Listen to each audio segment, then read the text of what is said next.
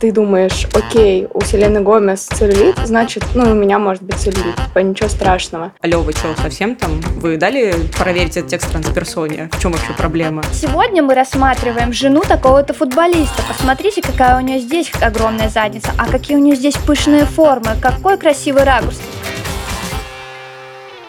Всем привет! Это подкаст «Женщина и все», который делает команда издания «Горящая изба». Мы уже полтора года рассказываем про все, что может быть интересно женщинам. А теперь решили сделать подкаст, в котором будем обсуждать важные женские новости – ну и для начала хотелось бы разобраться, а как вообще пишут про женщин? В такой формулировке может показаться, что эта тема из разряда феминистки опять решили обо что-то ущемиться, и зачем вообще гендерно разделять новости? Ну, как будто нет проблем поважнее. Но сейчас мы все объясним. Или, по крайней мере, попытаемся. Вместе со мной это будет делать главный редактор Таня Никитина. Всем привет. Редактор Роста Полина Накрайникова. Всем привет. Ну и я, Эля Винокурова. Я шеф-редактор избы.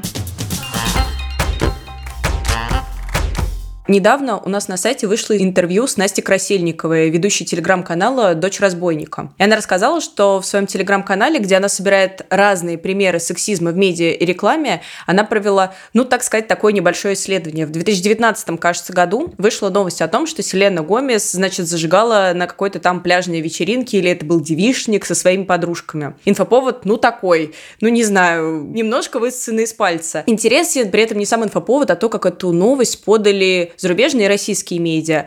В зарубежных медиа инфоповод звучал, ну, буквально, как я назвала, вот Селена Гомес повеселилась на вечеринке с подружками. В российских же медиа звучало интереснее, что Селена Гомес на девишнике показала располневшую фигуру в купальнике, или Селена Гомес оголила располневшее тело. И здесь женщина уже рассматривается, ну, я не знаю, как будто кроме тела ничего и нет. Как будто нет ничего, кроме ее фигуры, а если она, не дай бог, располневшая, то это вообще шок и кошмар. Как вы думаете, в чем проблема таких описаний? Описании. Почему на Западе можно написать про то, что Селена Гомес просто повеселилась, а в России нет? Ну, вы знаете, давайте я сначала попробую рассказать, что я думаю по этому поводу. У меня вообще такое ощущение, что зло здесь довольно банально. Вот, на мой взгляд, дело было так. Какой-то редактор новостей какого-то российского медиа увидел вот такой вот инфоповод. Вполне возможно, что в его издании на тот момент или, может быть, сейчас было нормальным вот использовать такие формулировки при описании внешности людей и делать такие заходы, немного желтушные. Он это сделал. Возможно, он даже поднял трафик. А потом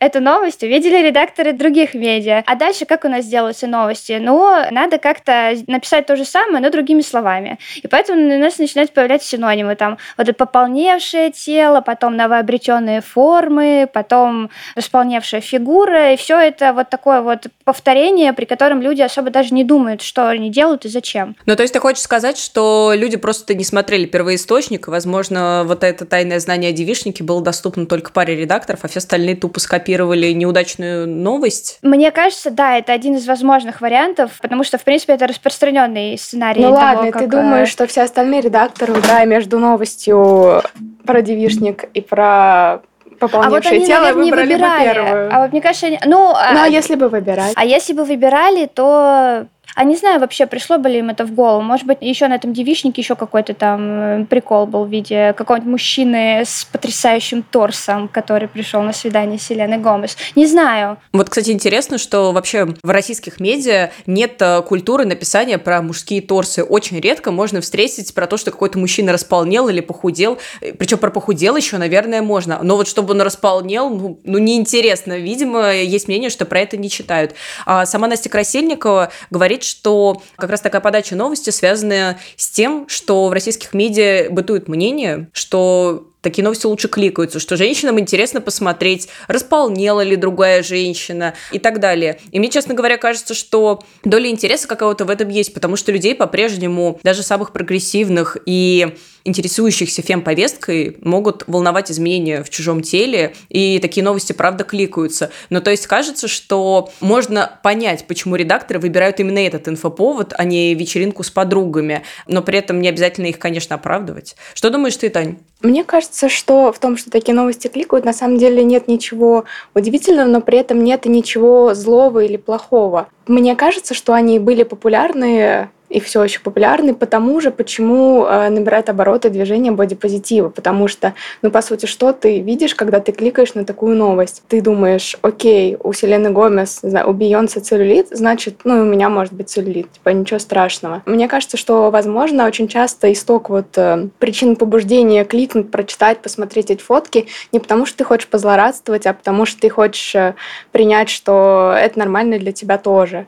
И другой вопрос, что Селена Гомес, возможно, не хотела показывать эти свои фотографии даже для такой цели. Она просто веселилась на девичнике с подругами. Но кажется, что если будет больше инфоповодов э, вот, от звезд в том числе, но и не только в наших медиа, и в зарубежных тоже, про нормальные человеческие тела, и не с э, той интонацией, что это какой-то позор, что это показали или не смогли скрыть, то такие новости постепенно были бы меньше нужны, потому что тебе не нужно было бы залезать э, в чужую жизнь, чтобы убедиться, что с твоей все ок.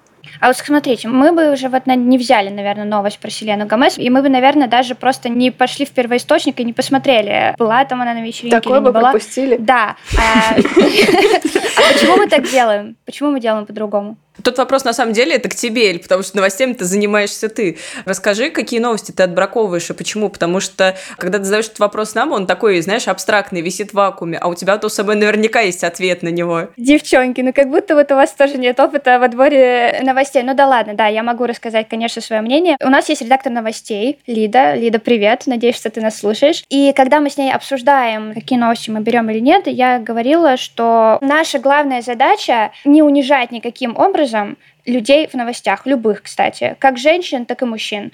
И в этой связи мы стараемся очень аккуратно относиться к тому, как мы это делаем. Есть на самом деле наглядные примеры. Например, мы какое-то время назад выпускали новость э, про трансгендера. Я не помню уже точно, с кем это было связано. Тогда случился некоторый медийный скандал из-за того, что там некоторые медиа не очень корректно использовали какие-то словесные формулировки. Кажется, они называли его не в том роде, в котором нужно, или использовали еще какие-то вот такие вот не очень корректные вещи. Алида, как причем оказалось оказалось, э, я ее об этом не просила, она это сделала сама. У нее был какой-то знакомый, трансгендер, и она прислала ему новость перед тем, как ее опубликовать, чтобы он посмотрел, насколько она корректна или нет. Кстати, я помню эту новость. Это была новость про актера Эллиота Пейджа, который изменил пол. И очень многие медиа продолжали писать о нем в женском роде, хотя это было уже после перехода. Да, ну, то есть, исходя из этого, э, создается впечатление, что на большинстве сайтов для женщин новости не видят женщины. Забавно, что во многих редакциях все эти новости про располневшую Селену Гомес редактируют и выпускают женщины.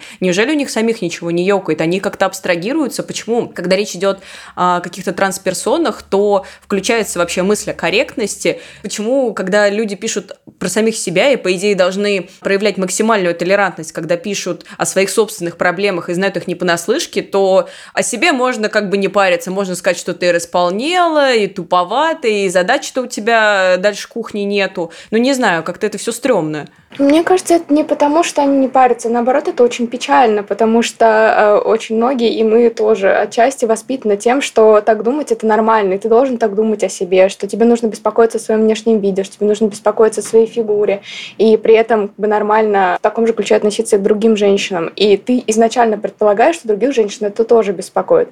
То есть, если ты всю жизнь переживаешь, что тебя не будут любить из-за того, что у тебя лишний вес, или ты недостаточно там ухожена или красива, или у тебя не бритые ноги, ноги, то ты предполагаешь, что и другие женщины смотрят на себя так же. И ты пишешь новости от себя к этим женщинам. И, ну, на самом деле так и работает вот эта самая внутренняя мизогиния, как причину которой не в том, что женщины друг друга ненавидят, а в том, что они изначально исходят из вот такой позиции. Да просто была другая культура. Много лет была другая культура, другие ценности. И вот я еще хотела продолжить Танину мысль. Мы сейчас говорим, вот какие мы белые пушистые. Видите ли, мы присылаем новости трансгендерам посмотреть, чтобы все было в порядке. Каждую новость на сайте Burning Да, Heart.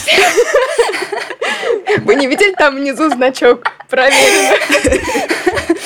Да. А дело тут все в том, что я даже сама, несмотря на то, что я уже там больше года работаю там в женском прогрессивном издании, которое старается избегать стереотипов, избегать каких-то шаблонов и вообще задавать какие-то вопросы и себе, и э, в текстах, я все время сама себя ловлю на каких-то стереотипах, которые я сама транслирую, на каких-то мыслях, которые у меня до сих пор продолжают возникать вот из старой культуры и из старого воспитания. И это опять же связано не с тем, что мы глупые или умные, это связано с тем, что мы действительно действительно долгое время жили э, в культуре с другими ценностями. И сейчас это меняется постепенно. И поэтому какие-то издания уже к этому относятся более внимательно, какие-то к этому относятся пока менее внимательно. Но в целом, мне кажется, прогресс очевиден, потому что даже в таких самых глобурных изданиях уже встречаются материалы про то, что быть полным – это неплохо. Вот буквально я несколько дней назад заходила на одно из изданий, и первый за который я там увидела «Не будь стерва, не будь толстой», за что все критикуют стендап-комика Ивана Абрамова. То есть э, дело не в том, что редакторы новостей плохие или злые и не думают о других. Дело не в том, что обычные люди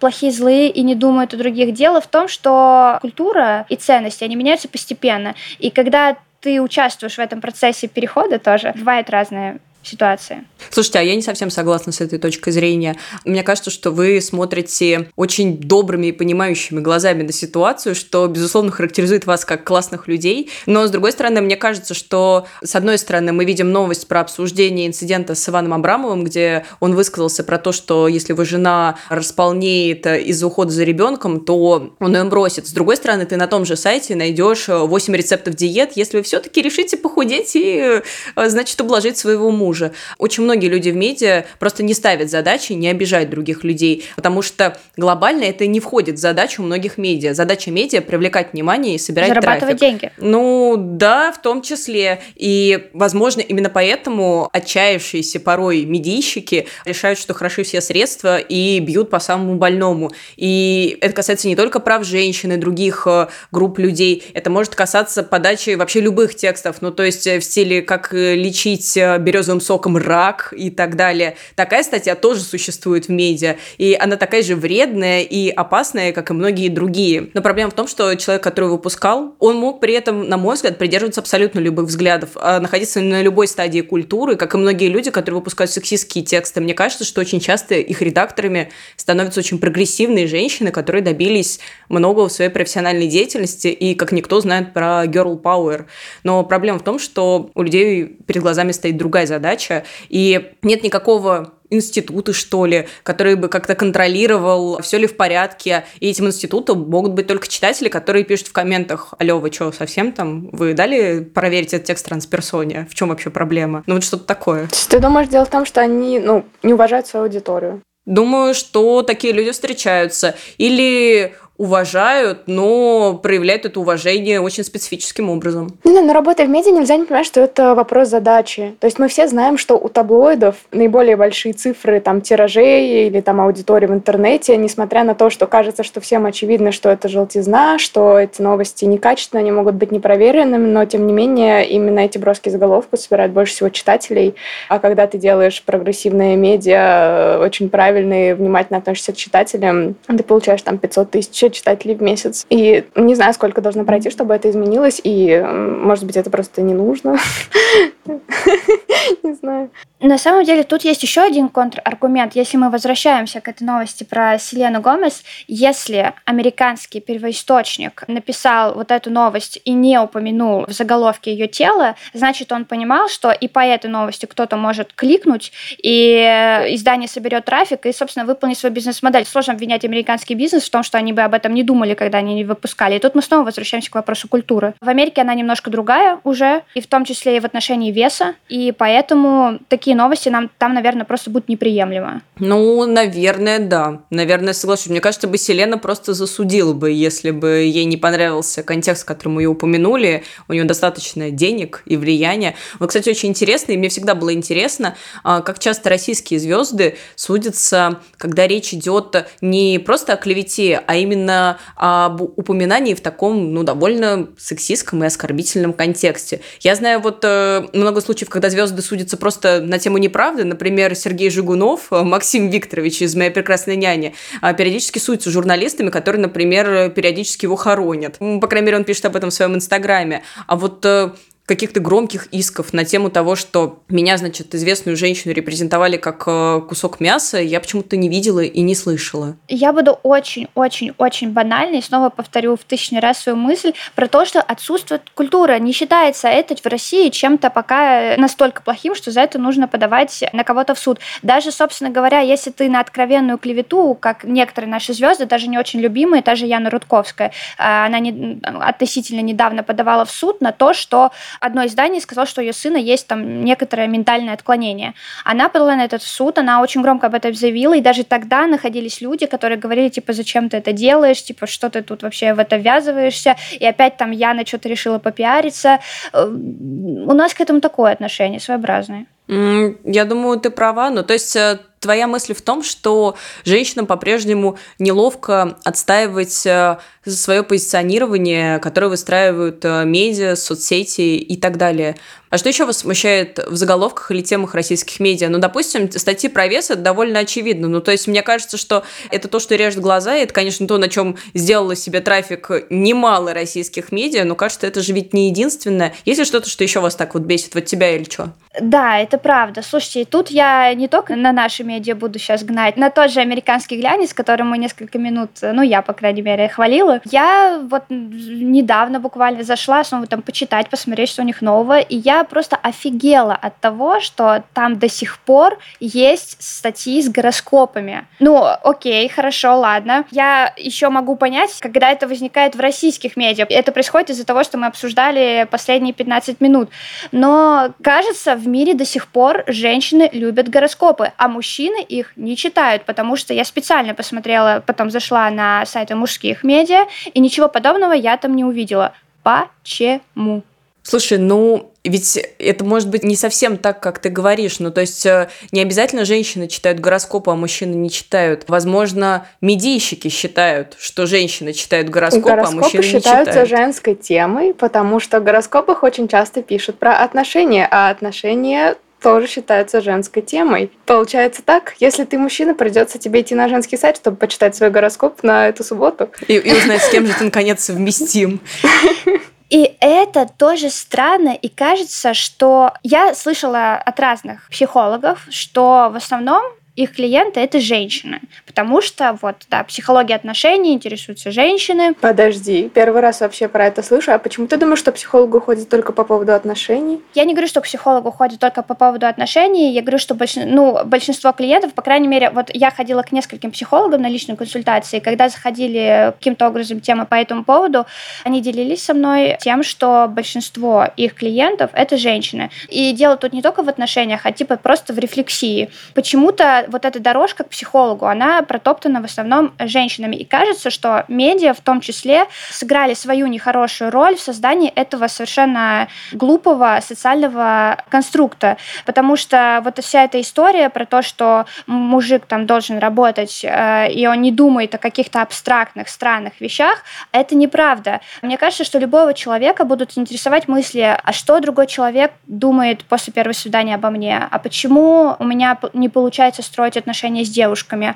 а как сделать так, чтобы при разводе я смог сохранить отношения с женой и видеться с детьми. Ну, то есть это абсолютно конкретные вопросы, связанные с отношениями, которые всех, ну, которые мужчин точно интересуют. Просто кажется, нет этого паттерна идти и задавать эти вопросы психологу, ну или, по крайней мере, идти на мужские сайты и смотреть статьи на эти темы, я не знаю.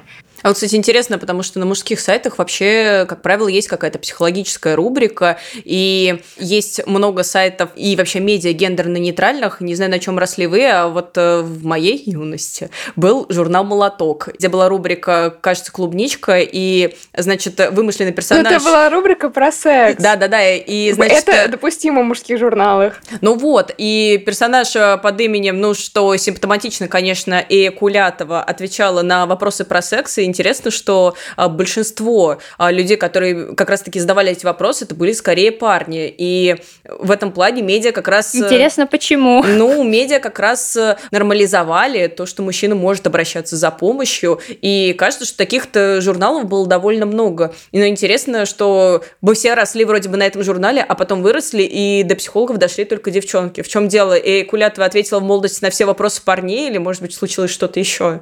Слушайте, я сейчас слово себя словила на сексистской мысли, это, к слову, о стереотипах у редакторов э, прогрессивных женских медиа. Но мне кажется, что парни могли реагировать как раз на фамилию Якулятова и на это тему имя секса. и фамилия. Имя и, и, имя и фамилия, хорошо. вот. Э, и да. И, и плюс, э, что-то у меня закрадывается, кстати, сомнение по поводу качества ответа так называемой вот этой вымышленного персонажа. Не ну знаю. что ты судишь, ты же даже не видела. Да, это правда. Это ну правда. да, да. Ну, реально, то, мне мне кажется, это очень грустно. Мне кажется, Полин, что э, вот существование таких рубрик не, не закрывает потребности в каком-то психологической рефлексии. И реально проблема не в том, что кажется, э, вот темы там про гороскоп или про отношения, они женские, а в том, что мужчинам как бы запрещено их иметь. И, возможно, это даже хорошо, что у нас есть свобода в том, что вы свободно обсуждать отношения, свободно читать про них. И представьте, как, что вы не можете найти релевантную для вас информацию об этом. Я просто вспомнила, что я недавно обсуждала с своим другом то, что ну, вы помните, недавно была новость о гибели Тани Никоновой. А, вот. И мы как раз обсуждали это, он рассказал о том, что он начал читать ее блог, и с этого как-то ну, начал гораздо более осознанным быть вот именно в плане интимных отношений с девушками. И он поделился тем, что раньше, ну, вот когда он был подростком, когда он учился в универе, ну, то есть вот нам там по 27-28 лет, ну, то есть э, довольно долгий период, у него не было как бы такого места, где бы он мог получать эту информацию, читать об этом. Ну, возможно, ее можно было найти, но в его информационном поле этого не было. Не знаю насчет журнала «Молоток». Вот, но у меня сложилось такое впечатление, и не только из этого разговора, что у мужчин как раз доступ к такой информации, к этой рефлексии стал появляться с появлением вот открытых там секс-блогеров, блогеров про отношения, которых можно просто найти в соцсетях, которые не делают контент специально для мужчин или для женщин, и ты можешь там образовываться. А вот именно из медиа, по-моему, этого недополучено очень у многих.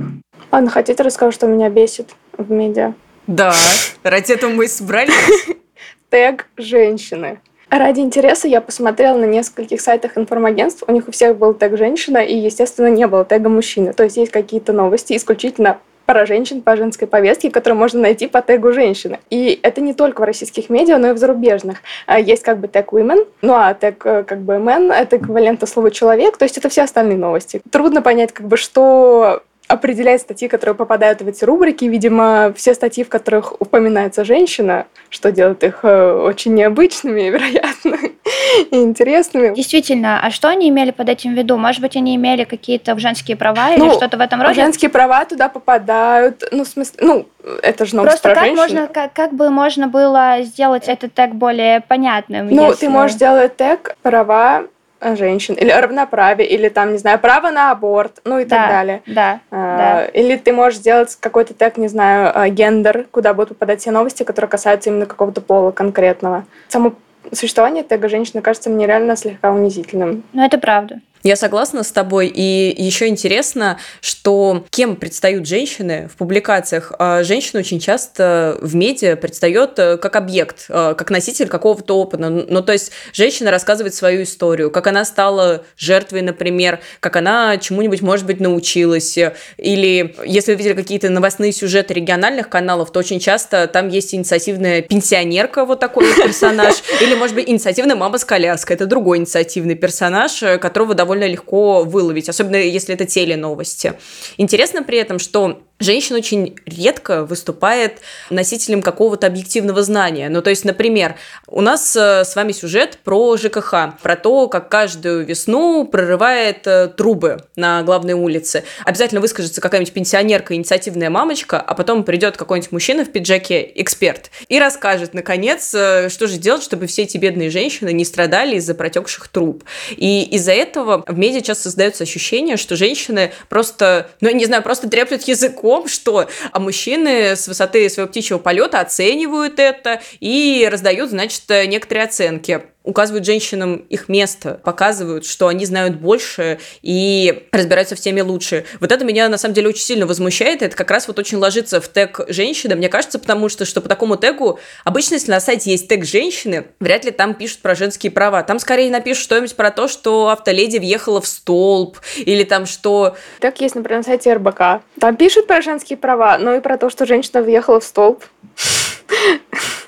тоже может появиться. Полина, ты сейчас выбирала примеры, в которых женщины хотя бы говорят, да? Но есть совершенно потрясающие в кавычках примеры, как э, очень крупные российские СМИ спортивные делают из женщины реальный объект и вещь. Я не помню точно, как называется эта рубрика на Sports.ru, в которых какие-то люди Знаю, о чем ты говоришь. Посмотрите на эту большую задницу жены такого-то футболиста. Да, да, то есть типа да, сегодня мы рассматриваем жену такого-то футболиста. Посмотрите, какая у нее здесь огромная задница, а какие у нее здесь пышные формы, какой красивый ракурс. И весь материал состоит из фотографий и вот таких подборок к этим фотографиям. Ты можешь себе это представить? А это есть. Ну, я как раз могу себе это представить, потому что я же вышла из региональных медиа. Вы думаете, на чем они держатся? Ну, то есть во многих региональных медиа, особенно учитывая, что это вот прям региональная медиа, от которого ты ждешь как раз что-нибудь про прорыв трубы, эти медиа держатся на, значит, трех столпах. Пожары, аварии и женщины в купальниках. Больше ничего трафик там не поднимет, потому что, ну, серьезно. И вот, как правило, там есть девушка недели, а какая-нибудь горячая красотка, у которой есть, дай бог, имя, порой его нет, потому что, ну, может быть, ее зовут Ангел 88 или Анжела, ну, что-нибудь такое. И вот она рассказывает, что любит э, кино, книги, а еще ходить в купальнике, а вот 10 фотографий в купальнике. И мне всегда, честно говоря, было интересно, как делаются эти материалы и что думают девушки сами об этих материалах. Все ли они остались довольны? Потому что наверняка есть женщины, которым нравится подчеркивать свою сексуальность и позиционировать ее. И это, в общем-то, не проблема, мне кажется, это классно. Но другое дело, что я не верю, что эти женщины реально столько, что набирается на целую рубрику в региональном издании. Ну, типа, да? Ну ладно, возвращаясь к тому, что, о чем мы говорили в начале, если тебя так воспитали, что э, эквивалент того, что ты чего-то добилась в жизни, это то, что э, твою фигуру в купальнике оценили, э, не знаю, читатели какого-то медиа, вот, это, ну, кажется, именно так они и находятся. Но, в смысле, тебя воспитали так, что это достижение. А мне еще хочется немножко вернуться к темам в так называемых женских и так называемых мужских медиа, к их разделению, и позаниматься внутренней рефлексией немножко. Вот, например, заходишь ты на какой-нибудь э, Men's Health, и там темы, там, как выбрать новый автомобиль и не пожалеть об этом, почему мощность моторов измеряется в лошадиных силах и так далее и тому подобное. Заходишь на нашу главную и на наши главные материалы. Пять книг о волшебных мирах для тех, кто устал от реальности реальности. Всегда ли нужен санскрин и как его выбрать? Какими бывают форматы отношений? Вот почему мы не пишем на такие темы, на такие же, как Men's Health, про машины, например? Вообще, я думаю, что это вопрос времени, потому что мне было бы интересно отработать эту тематику как э, человеку, который отучился в автошколе и в итоге не сдал на права. Э, у меня есть незакрытый гештальт, и мне бы вообще хотелось поговорить на эту тему с теми девушками, у которых, в отличие от меня, получилось, и таких, слава богу, много. Еще женщины классно водят, э, благо перед глазами куча примеров. И здесь есть, кажется, о чем поговорить. И о стереотипах в том числе, потому что, вероятно, это правда может волновать этих девушек. И в том числе про починку мотора, двигателей всего, чего только нет. Да, но то есть даже если пишут про машины там, в подобных нам изданиях, обычно это истории про то, ну, условно, там, как я отучилась в автошколе или как я сама смогла накупить себе на машину, и это такой пример какой-то исключительности. То есть это не то чтобы норма. У нас, я, по-моему, вообще не помню ни, примерно ни одного материала, который был бы хоть как-то с этим связан. И это на самом деле вот предмет для размышлений. Возможно, нам стоит на следующей летучке. Ну да, но это э, реально, во-первых, про тренажеры у нас же выходит текст на следующей неделе. Но не про тренажерный зал. Но я согласна, я на самом деле тоже много об этом думаю. Такое ощущение, что у нас есть какой-то внутренний барьер, который не дает нам много писать на эти темы. То есть я тоже считаю, что тема про автомобиль нормальная для нас, но с другой стороны, э, есть какое-то подсознание, которое понимает, что это не тот материал, который ожидают увидеть у нас. Мы не тот сайт, где люди будут читать, как выбрать автомобиль там или как поменять э, шины и доверять этому. Это факт, да. Я бы хотела, чтобы мы были действительно медиа обо всем, но э, жизнь как бы во-первых, э, еще и вопрос в том, что как они нашли хорошего автора, который пишет про автомобили.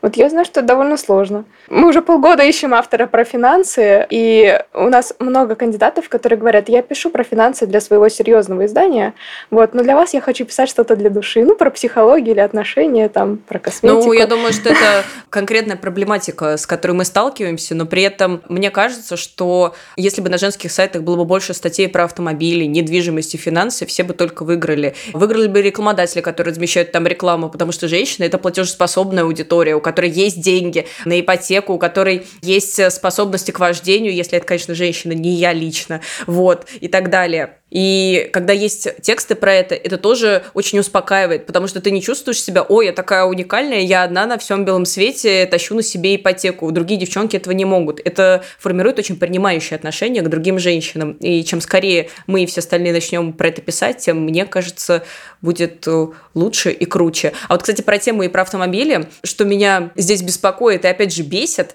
мне кажется, это все про человеческие ожидания. Меня все время возмущало. Кажется, это было шоу на телеканале «Пятница» Boys Girls, а, где, значит, есть команда мальчиков, команда девочек, и там совершенно точно есть задание, где мальчикам нужно, ну, как в игре «Крокодил», показать друг другу условно женские предметы, они должны угадать, что это, а женщины должны угадать мужские. И вот мне здесь все время было интересно, что считается женскими и мужскими предметами.